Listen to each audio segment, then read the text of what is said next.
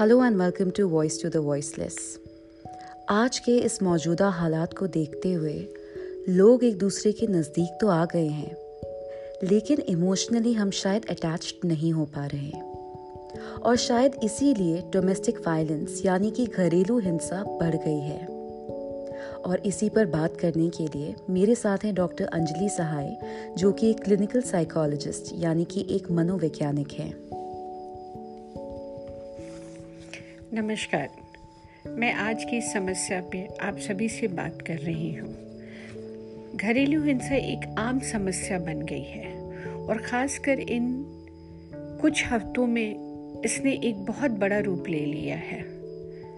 हम बात करते हैं घरेलू हिंसा क्यों हो रही है? क्या कारण है? होता क्या है कि जब हम अपनी रोज की एक रूटीन लाइफ से ब्रेक लेते हैं तो कुछ दिनों के लिए वो ब्रेक हमें बहुत अच्छा लगता है। जब ये लॉकडाउन शुरू हुआ तो हमें बहुत अच्छा लगा। हमने दो चार दिन शुरू के बिल्कुल हॉलीडे की तरह निकाला। लगा क्या हम कितने आराम से, सुकून से घर पे हैं। अब धीरे धीरे होने क्या लगा? कि वो सुकून हमारे लिए एक ऊब का कारण बन गया। कहीं ना कहीं अब हम अपने उस आज़ादी से, उस कहते हैं कि उस हॉलीडे से ऊबने लगे। अब जब हम किसी चीज़ से ऊबने लगते तो हमारा ध्यान छोटी छोटी चीज़ों पे जाता है। मान लीजिए हम पति पत्नी दोनों वर्किंग हैं। ऑफ़िस निकल गए। सुबह हम निकल गए। एक दूसरे को हमने बाय किया। हम रात को, शाम को लौटते हैं। अपने रूटीन में दिन भर की हमने थोड़ी बहुत बातें की। एक खुशनुमा माहौल में डिनर लिया। दूसरे दिन की तैयारी में लग गए। हमारे एक सेट ऑफ़ लाइफ रूटीन चलने लगी है। उस रूटीन में अभी हमारे पास चेंजेस आ गया है। हमने दो चार दिन बड़े इंजॉय किया, लेकिन अब क्या हो गया कि वही माहौल, वही घर, वही पति, वही पत्नी, वही बच्चे। हमें कोई चेंज नहीं मिल रहा है। और उस चेंज की तलाश में हम एक दूसरे की कमियों को ढूँढने में लग गए हैं। जो चीज़ें हमें छोटी छोटी खुशी देती थी, अब वो हमें बड़ी लगने लगी है। अब मान लीजिए कि पति ने एक छोटी सी बात कोई हो गई। अब उन्होंने कह दिया कि ये वेस्टिज कर रही हो, तुम कितनी लापरवाह हो, ध्यान नहीं दे सकती हो। इमीडिएट रिएक्शन में पत्नी ने जवाब दिया, अब मैं तुम्हें लापरवाह दिख रही हूँ। इतने दिनों से मैं घर संभाल रही हूँ तो तुम्हें तब तो कोई कमी मेरे अंदर नहीं दिखे और मैं फिजूल खर्च कर रही हूँ। तो ये छोटे छोटे पॉइंट जो हम एक दूसरे में देखने लगते हैं। अब मान लीजिए कि हम सारे के सारे एक जगह बंद के बैठ गए हैं। हमारा कंफर्ट जोन खत्म हो गया है। कहने को तो हम फिजिकली एक दूसरे के साथ हैं, चौबीस घंटे हम घर में साथ में हैं।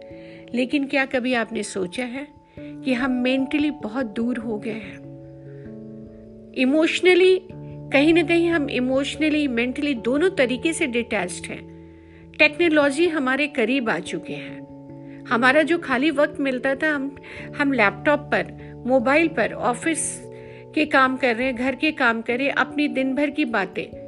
हम घर की हर चीज़ों को हम शेयर करने लगे अपने फ्रेंड सर्किल से लेके सभी जगह।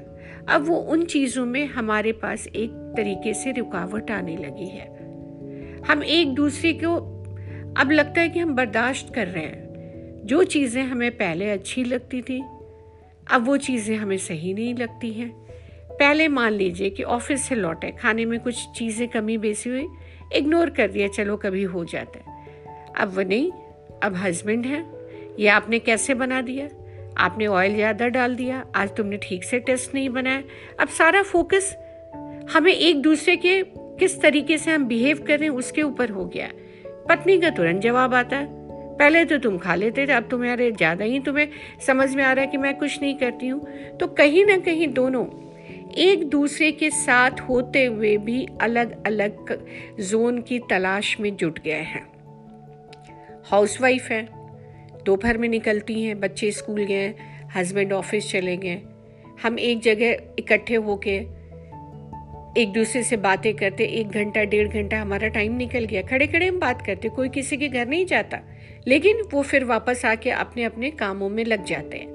हस्बैंड शाम को आए वो आए, बैठे, चाय लिया, कुछ लिया, फिर बोलते, मैं थोड़ी देर में आता हूँ अपने दोस्तों के बीच से।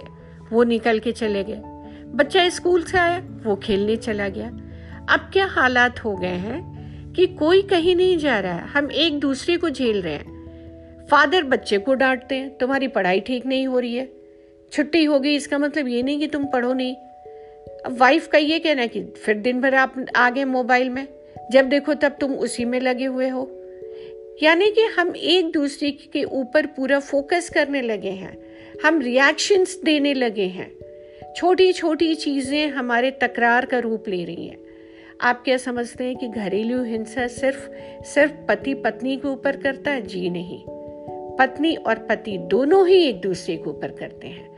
अगर पति ने गलती से या जान के भी हाथ उठाया, पत्नी भी पीछे नहीं है। स्क्रैचेस करती हैं, वो भी थप्पड़ लगा देती हैं।